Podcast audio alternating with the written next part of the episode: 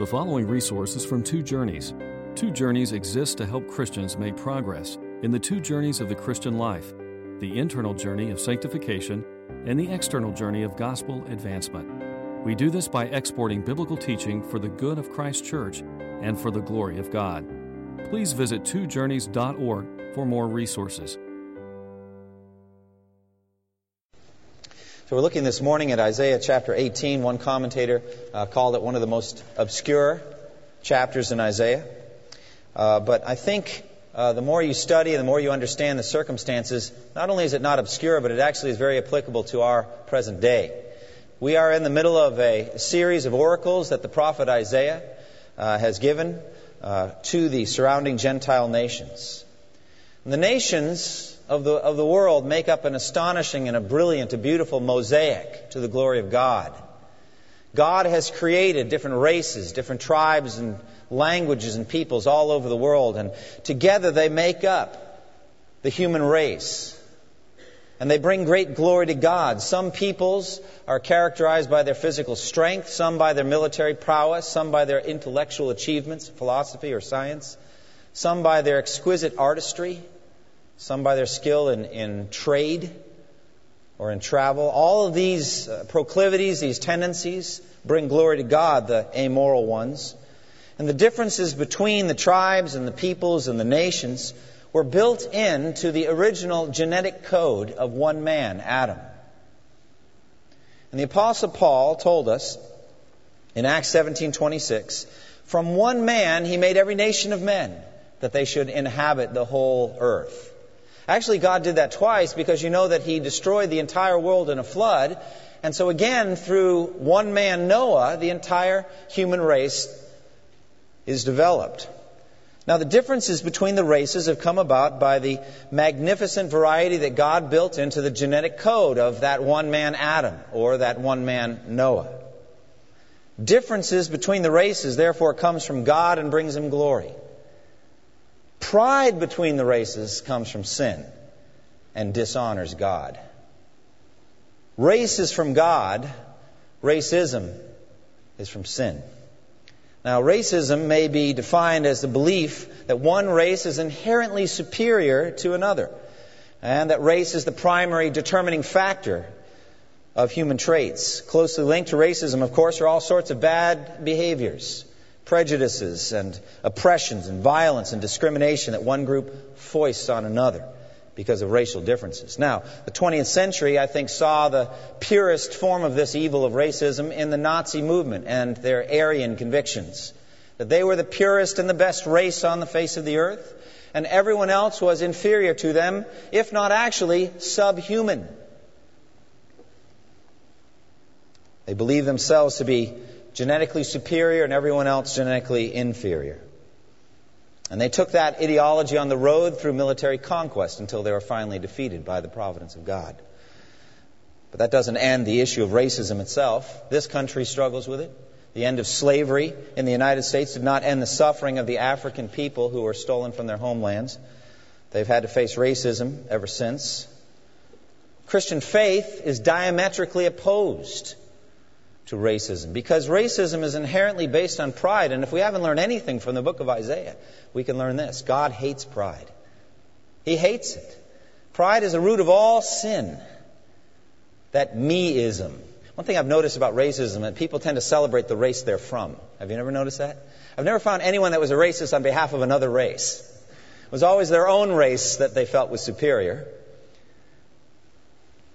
So therefore, I think racism is really a form of self-worship. It's really a form of idolatry. And it is evil. Now we Christians, we know that.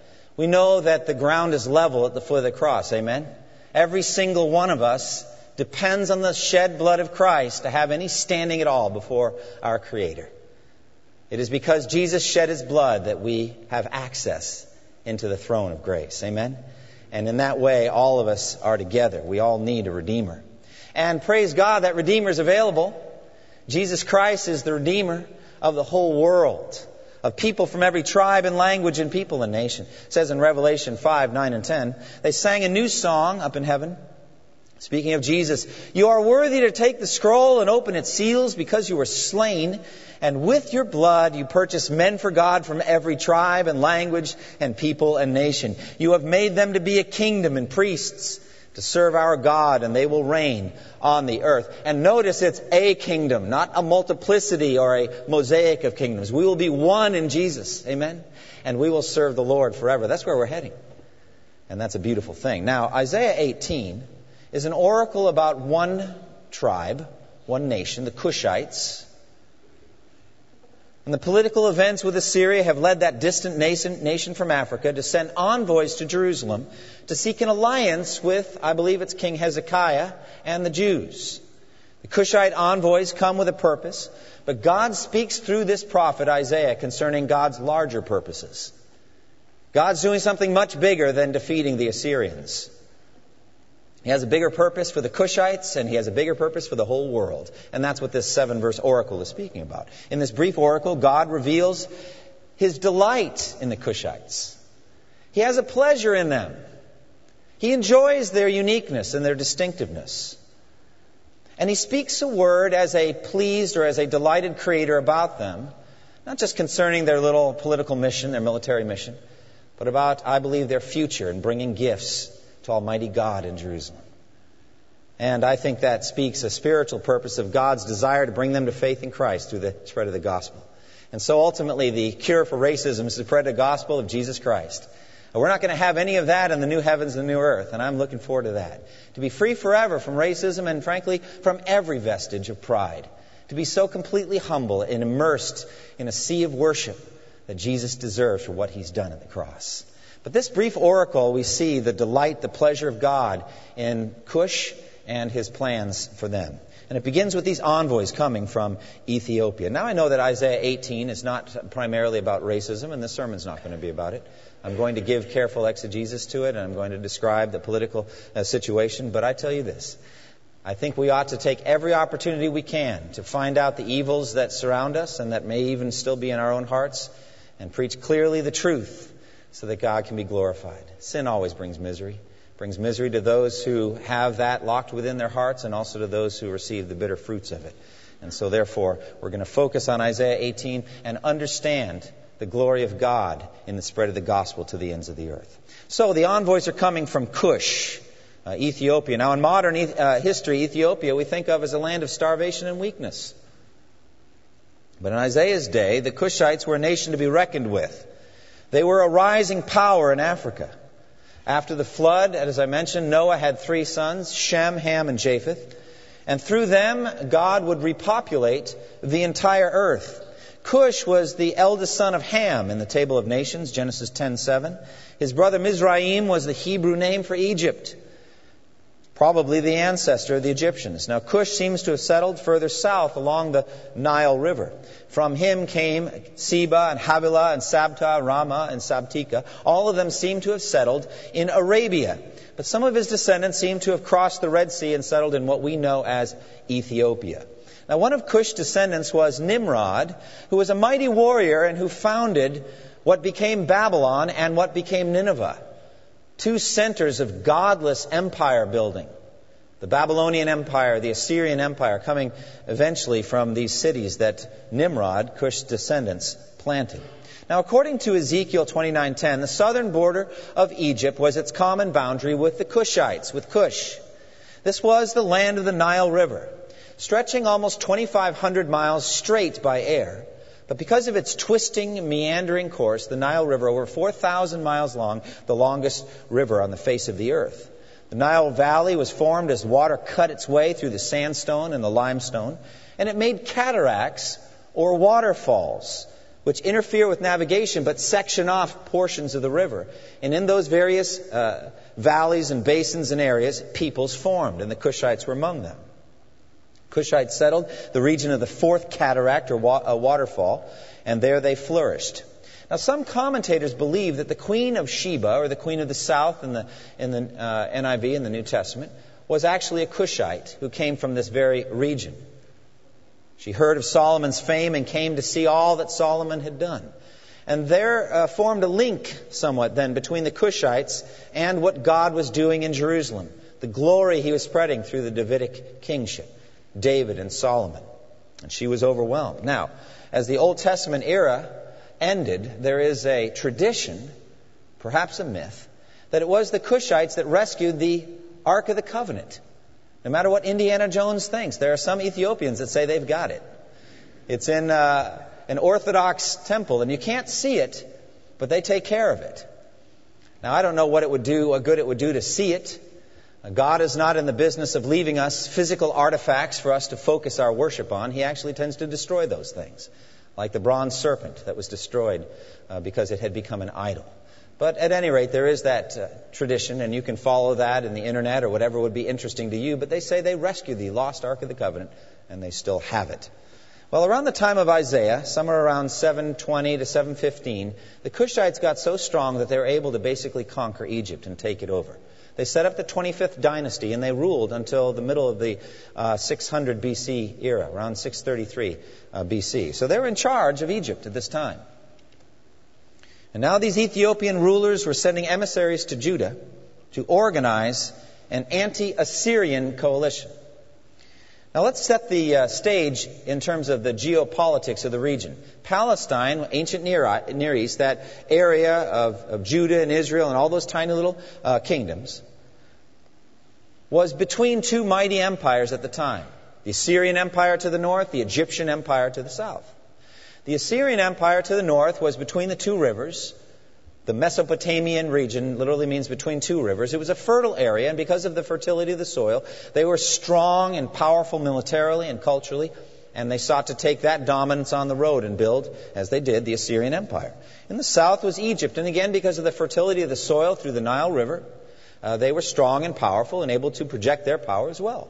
And between these two empires was this little region called Palestine, it was the playground, the battlefield, the chessboard between these two empires. And there's always stuff going on, always intrigues, emissaries, and, and alliances being formed. And this was an opportunity for such an alliance. During this time, the Cushites, having gained control of Egypt, wanted to link up with this Judean king. I believe it was King Hezekiah. And so they send emissaries to try to make an arrangement and an alliance against Assyria.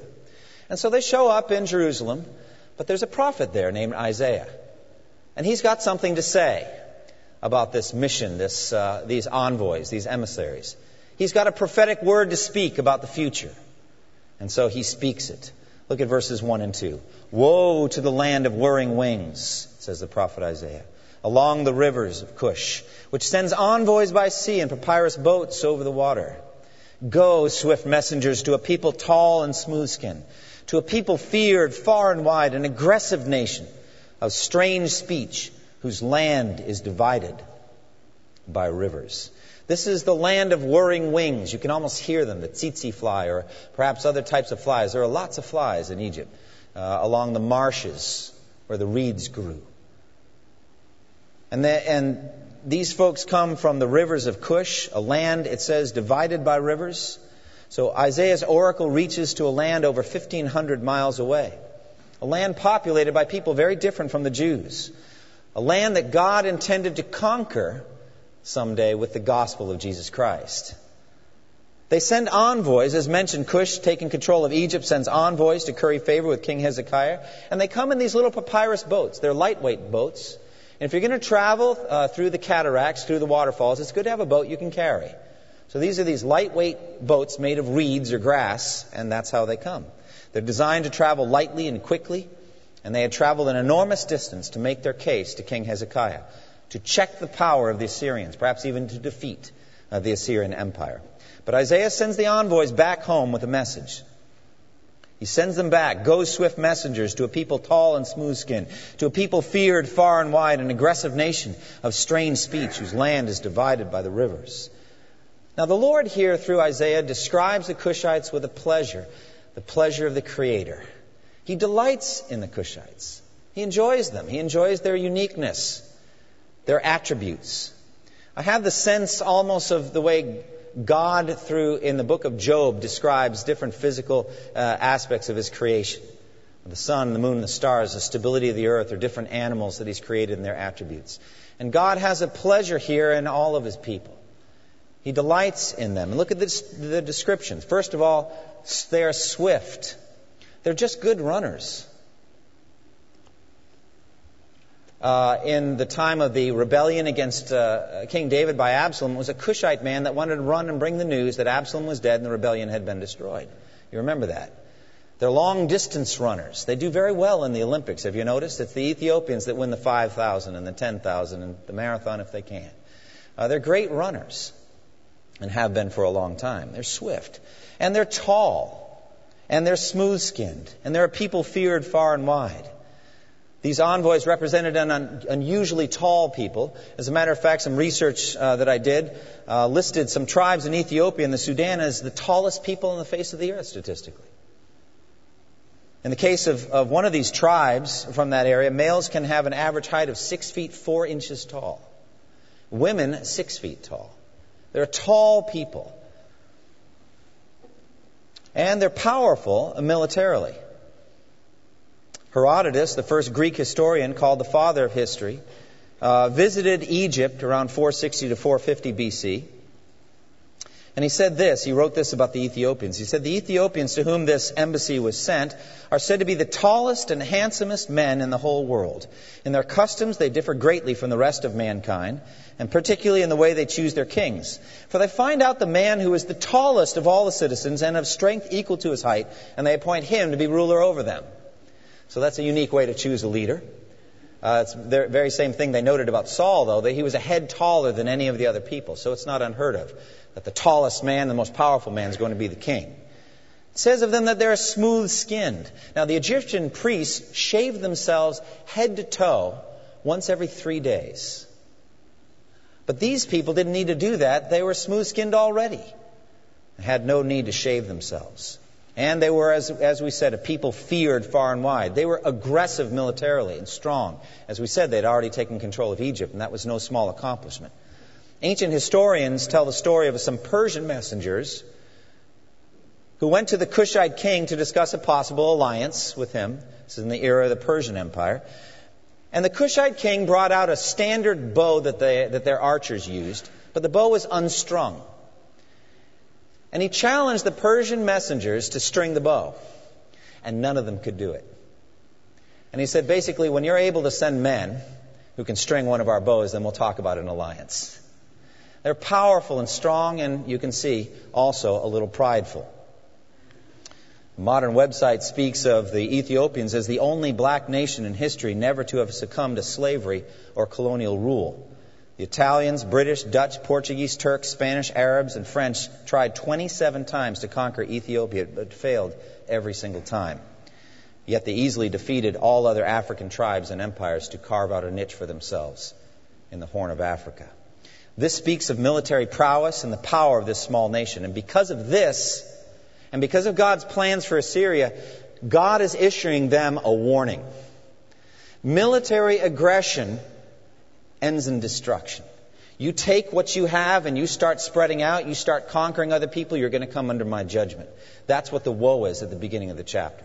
He's giving them a warning, and he's going to do it more than anything through what he's going to do to the Assyrians. So if you have plans to conquer the world, put them aside. Because God has his own plans to conquer the world. And you're just going to be running head to head with him. So that's the warning that he gives to this amazing people. And what is this message? Look at verses 3 through 6. The message to the peoples of the world. All you people of the world, you who live on the earth, when a banner is raised on the mountains, you will see it. And when a trumpet sounds, you will hear it. This is what the Lord says to me. I will remain quiet and will look on from my dwelling place like shimmering heat in the sunshine, like a cloud of dew in the heat of harvest. For before the harvest, when the blossom is gone and the flower becomes a ripening grape, he will cut off the shoots with pruning knives and cut down and take away the spreading branches. They will all be left on, uh, to the mountain birds of prey, to the wild animals. The birds will feed on them all summer, and the wild animals all winter. Something magnificent Something noteworthy is about to happen, says Isaiah. The message is given to all the nations of the earth. And why? Because they all have the same ambition. They'd like to conquer the world if they could. Now, some nations find themselves in a position to try. But he's addressing all peoples of the earth concerning this ambition. God is going to do something dramatic, as if He's saying, drum roll, please. Now, pay attention to what I'm doing. The nations of the world are going to sit up and take notice of what God's about to do. When a banner is raised on a bare hilltop, people from miles around can see it. When a trumpet sounds clearly and loudly, people from miles around, they can hear it. The Lord is going to communicate something to every tribe and language and people and nation of his great power. And at this point, it seems the seemingly silent God speaks at last. It seems that God isn't even there sometimes. Is he even there? With the natural disasters and with the rise and fall of the empires. People have asked that again and again when suffering and tragedy comes. Is there even a God? It seems like he's not even there. People cry out to him and there's no answer. It just seems like he doesn't exist to some. But he's there. Oh, he's there. And right from the very beginning of this book, we have spoken these words that God is there and he is not silent. Isaiah 1 and verse 2 Listen, O heavens, hear, O earth, for the Lord has spoken. And so, here in this oracle, Verse 4 This is what the Lord says to me I will remain quiet and will look on from my dwelling place like shimmering heat in the sunshine, like a cloud of dew in the heat of harvest. Oh, he's there and he is powerful and he's watching, it seems very quietly. He's like the rising heat. You wonder if he's there, but you can perhaps occasionally see the shimmering and you think, all right, maybe he really is there. Now, there's a legal maxim that says silence means consent. Oh, that doesn't work when it comes to God. Let me tell you right now. Just because God is silent doesn't mean he agrees. Not at all. It says in, uh, in Psalm 50 and verse 21 These things, these sins, you have done, and I kept silent. You thought I was altogether like you. Psalm 50, verse 21. Oh, but he's not altogether like us. And just because he's silent doesn't mean he agrees. Not at all. God's silence actually is time leading us to repentance. His patience means repentance and salvation. That's what he's waiting for. 2 Peter 3:15 Bear in mind that our Lord's patience means salvation. Romans 2 4, do you show contempt for the riches of his kindness, tolerance, and patience, not realizing that God's kindness leads you toward repentance? But here God is silent like shimmering heat and like a cloud of dew, silent but ready to act. And how unlike the tumultuous kings of the earth that we talked about last week in Isaiah 17, verse 12. Oh, the raging of many nations. They rage like the raging sea. Oh, the uproar of the peoples. They, up, they roar like the roaring of great waters. That's what we're like. We're noisy, but it's signifying nothing. God is silent and signifying everything, sitting on his throne. And he sits serenely up there on his throne. He sits enthroned above the circle of the earth, and the people before him, they are like grasshoppers. God has a magnificent plan, and that is judgment on the aggressor. Look at verses 5 and 6. For before the harvest, when the blossom is gone, and the flower becomes a ripening grape, he will cut off the shoots with pruning knives, and cut down and take away the spreading branches. They'll all be left to the mountain birds of prey and to the wild animals. The birds will feed on them all summer, the wild animals all winter. This is a bit of an agricultural analogy, perhaps like a parable. There's a spreading vine and it's moving out. It's advancing itself. Its branches are moving. Uh, we might know it as kudzu, okay? Have you ever seen that? It just grows and grows. It seems like it can't be stopped. But here there's even some fruit. It's a, it's a, a flowering and then a fruitful vine that seeks to move out. Notice he doesn't mention Assyria here directly because this is a message for all the nations. Right now it's Assyria at the time of the oracle, but it could be the Cushites too. Maybe they have ambitions for the world. It's anybody who wants to move out with military prowess and take over the face of the earth. God will stand and he will say no. He will cut off with a pruning knife those spreading branches. And what's going to happen to all of the fruit? The birds are going to come and eat it.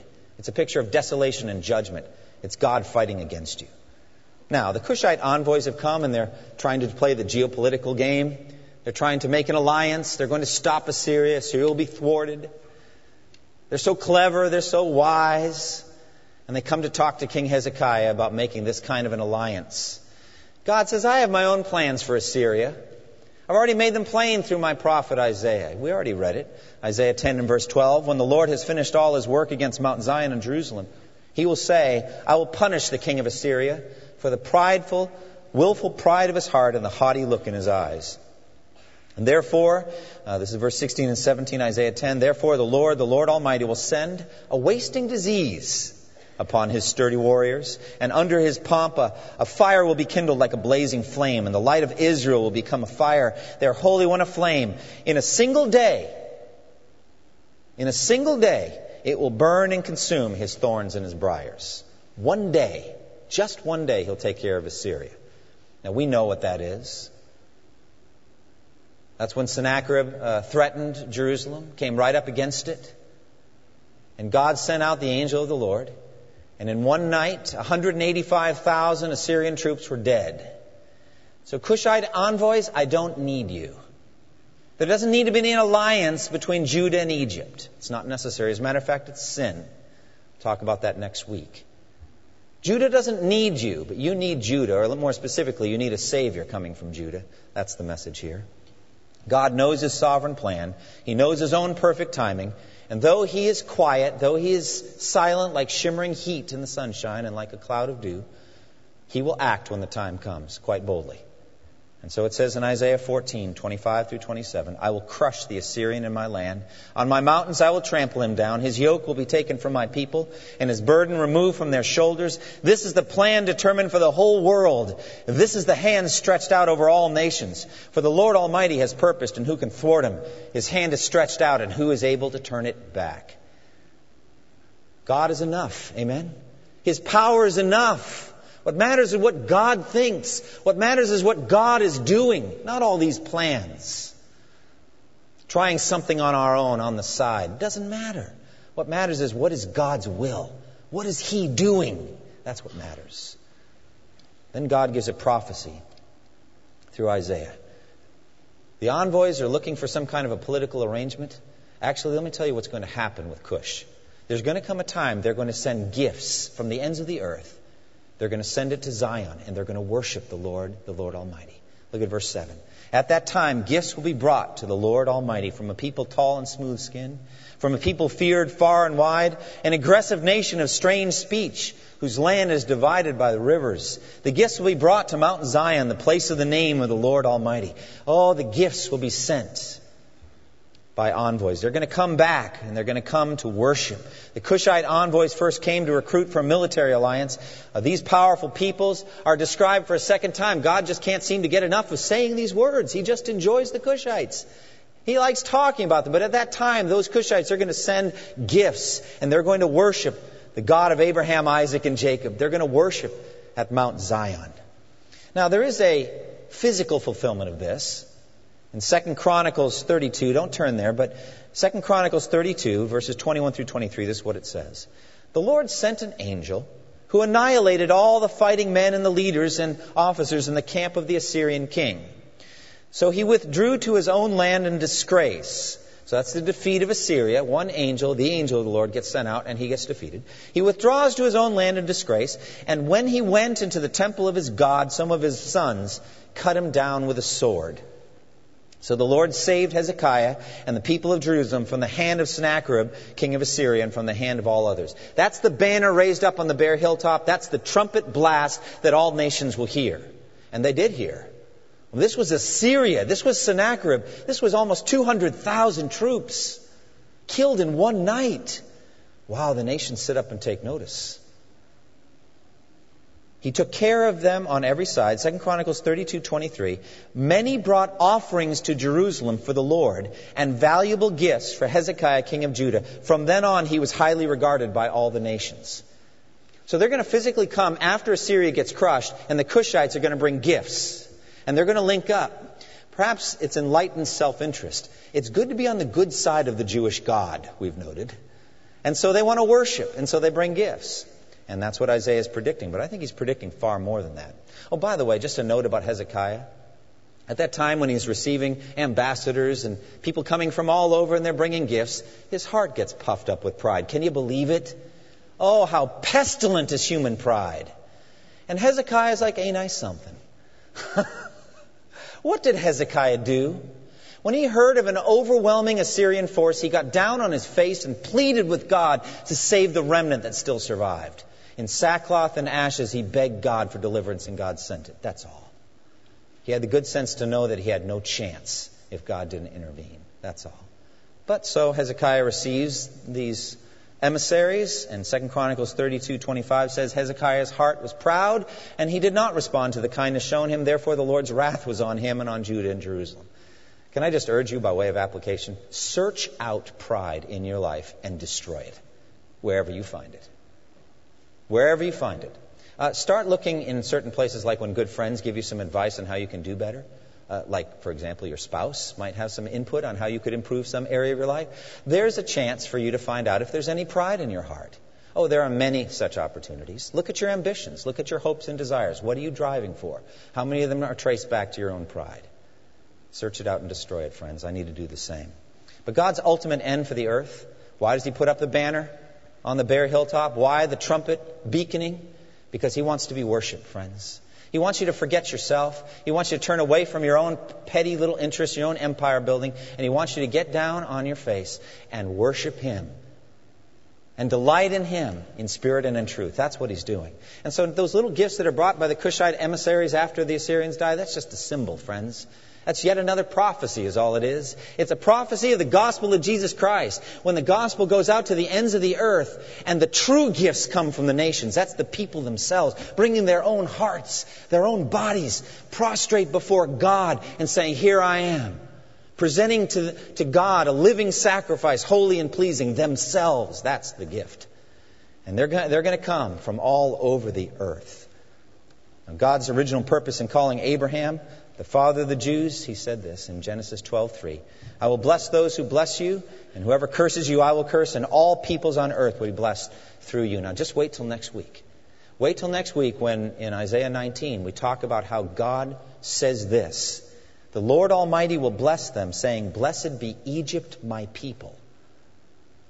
Assyria, my handiwork, and Israel, my inheritance. Wow, that brings goosebumps that God would actually call Egypt his people. Yes, he will, in the new covenant through the blood of Jesus Christ. So God has some specific purposes for the Cushites. They're going to come and they're going to bring gifts. They're going to come and worship the true God. Psalm 68 says, Because of your temple at Jerusalem, kings will bring you gifts. Envoys will come from Egypt. Cush will submit herself to God. Sing to God, O kingdoms of the earth. Sing praise to the Lord. Zephaniah 3, 9 and 10 says, Then I will purify the lips of the peoples, that all of them may call on the name of the Lord and may serve him shoulder to shoulder. From beyond, listen, from beyond the rivers of Cush, my worshippers, my scattered peoples will bring me offerings. Isn't that sweet? Zephaniah 3, 9 and 10. God is predicting that some from the Cushites will come and worship him forever. God's ultimate aim then is worship from all nations. Isaiah 52:10 says the Lord will lay bare his holy arm in the sight of all nations and all the ends of the earth will see the salvation of our God. And Isaiah 60:11 through 13 says your gates will always stand open. They will never be shut day or night so that men may bring you the wealth of the nations, their kings led in triumphal procession. For the nation or kingdom that will not serve you will perish, it will be utterly ruined. The glory of Lebanon will come to you, the pine, the fir and the cypress together to adorn the place of my sanctuary, and I will glorify the place of my feet. And it says in Isaiah 56, My house will be called a house of prayer for all nations. That's God's purpose in Isaiah. That's God's purpose to the ends of the earth. Now, there's a, a brief New Testament fulfillment to all this. Isn't it sweet? In Acts 8, an Ethiopian eunuch has gone up to worship. He's gone to the temple to worship. Why has he gone there? He's heard of the fame of the Jewish God. And he wants to worship. He is an important official in, the, in charge of the treasury of Candace, queen of the Ethiopians. He's an important man. He's gone there for the old covenant worship. He's taken part in the animal sacrificial system. He's on his way back, riding in his chariot, and he's reading the book of Isaiah the prophet. Oh, Isaiah has converting power, my friends. And so there he is reading Isaiah the prophet. And this is what it says Isaiah 53, 5 and 6. He was pierced for our transgressions, he was crushed for our iniquities. The punishment that brought us peace was upon him, and by his wounds we are healed. We all, like sheep, have gone astray. Each of us has turned to his own way, and the Lord has laid on him the iniquity of us all. That's what he was reading Can't choose a better portion of Isaiah to be reading, especially if you're unconverted. And so he's reading Isaiah and he's reading about Jesus Christ, the substitute, the Son of God who came to shed his blood. But it didn't make any sense to him. Who is this man who died? Who is this suffering servant? Well, the Holy Spirit leads a, an emissary, an envoy, a messenger, a missionary named Philip. One of the seven, one of the original seven. God laid on him by an angel and by the indwelling spirit, go down to that desert road. I've got a work for you to do. And he sees the chariot. He runs up alongside it and jumps in. I think actually the Ethiopian invited him in first. All right, you need to be invited in, so you need to build that connection relationally. But he said, "What are you doing? I'm reading." Do you understand what you're reading? How can I? He says, unless someone explains it to me. Please evangelize me. Friends, don't miss one like that. You actually ought to pray for them. If you're not really being that fruitful in evangelism, pray for an easy one. You know what I mean? A big, uh, slow pitch right down the center of the plate you can knock over the fence. Ask for something. Say, God, give me an evangelistic opportunity equal to my immaturity and lack of courage and boldness. He'll answer that prayer. But he's saying, I need someone to explain Isaiah 53 to me. Can you do it? Oh, you need to be ready for that moment. I can do it. God sent his son. His name is Jesus. He entered the world. He lived a sinless life. He did great miracles to prove his deity. He taught great things to prove his wisdom. The greatest thing he did of all was he took our sins on himself. He was our substitute. He died in our place. All we like sheep have gone astray. Each of us has turned to his own way. But the Lord laid on him the iniquity of us all. He's talking about Jesus. Oh, the Ethiopian man was drawn in. What do I do? What do I have to do to be saved? Repent and believe. Friend, you may have come here today by the provident hand of God, and you're not saved. You don't know the forgiveness that this Ethiopian eunuch found. Oh, find it in Christ. It's the same message. Then gifts we brought by you, not just by the Cushites, but by you to Almighty God. Simply repent and believe in Him. Trust in him. Well, the Ethiopian man, he did it. He said, Look, here's some water. Why couldn't I be baptized? No reason, so they stopped the chariot. And right there and then, Philip baptized him. And when he came up out of the water, immediately the Lord took Philip away. Disappeared. Poof. Now that's an exciting moment in redemptive history. Whoa, where'd he go? He's gone. The Lord dropped him at Azotus and he continued his preaching ministry there, but uh, the Ethiopian eunuch went on his way rejoicing. He went down to Ethiopia, where Irenaeus tells us that he continued in evangelistic ministry himself. We don't know anything more about this man. He drops from the pages of history. I can't imagine, however, that he didn't go back and lead many to Christ. See, God has plans for Ethiopia. In the 4th and 5th century AD, after the gospel had already started to spread around the uh, world, a shipwreck brought two men to the Cushite kingdom, and those two eventually led that king to faith in Christ. And Athanasius sent one of them back as the first bishop, Orthodox bishop, and he set up the church there in Ethiopia. And so the gospel was planted in Ethiopia. But, friends, that's in the past. That's in the past. What's in the future? I'll tell you what's in the future the New Jerusalem. The New Jerusalem. The new heaven and the new earth, and its gates are going to stand open night and day and it says in Revelation 21, the nations will walk by its light, and the kings of the earth will bring their splendor into it. On no day will its gates ever be shut, for there will be no night there. And the glory and the honor of the nations will be brought into it. Those are the gifts that are going to be brought from a people tall and smooth skinned, a people feared far and wide, whose na- land is divided by the rivers, an aggressive nation of strange speech. They're going to bring gifts eternally into the New Jerusalem. Amen. So, what application can we take from this? Well, let's start with this believe in the gospel as the Ethiopian eunuch did. Believe in it the first time today for the forgiveness of your sins. And continue to believe in Christ. He is the focus of Isaiah, He's the focus of all the scriptures. Secondly, be ready to preach the gospel as Philip did. Are you prepared? Suppose you were reading something a little more obscure than Isaiah 53. Would you be ready? Are you ready to share the gospel? Get yourself ready. Pray that prayer. I mean, you can laugh, but pray it. Say, Lord, make me a witness today. Give me a chance. I'm weak. He knows you're weak. Lord, I've been fruitless. He knows that. Oh, God, give me a chance today to witness. Help me to be ready. And pray for the advance of the gospel, not just in Cush in Ethiopia, but to the ends of the earth. God has plans for people from all over the world. Pray for it. Get involved in it. And delight in the races as God does. I have a theory. I was talking to Matthew Hodges about it this week. I have a theory that that we will have our racial distinctions up in heaven, in the New Jerusalem. I think we'll retain them. I just think God loves variety. I think He created them for His own glory. And that's why there's people from every tribe and language and people and nation. And so it says in Revelation 7, 9 and 10, After this I looked, and there before me was a great multitude that no one could count, from every nation and tribe and people and language, standing before the throne in front of the Lamb. They were wearing white robes and were holding palm branches in their hands, and they cried out in a loud voice, Salvation belongs to our God who sits on the throne and to the Lamb. Oh, that's the end of racism there, friends. It's gone. We will delight in the variety of what God has done. People will be coming from many different roads, many different places to believing in Christ. And finally, despise racism as God does. Be open to what God is doing through this church in an urban ministry. Get involved in it. Ask Matthew how you can get involved in the urban ministry. We have a health fair coming up. Get involved. Wouldn't it be delightful to see as much as possible here in this local church the variety that we're going to see in heaven? Close with me in prayer. Thank you for listening to this resource from twojourneys.org. Feel free to use and share this content to spread the knowledge of God and build His kingdom. Only we ask that you do so for non commercial purposes and in accordance with the copyright policy found at twojourneys.org. Two Journeys exists to help Christians make progress in the two journeys of the Christian life the internal journey of sanctification and the external journey of gospel advancement. We do this by exporting biblical teaching for the good of Christ's church and for the glory of God.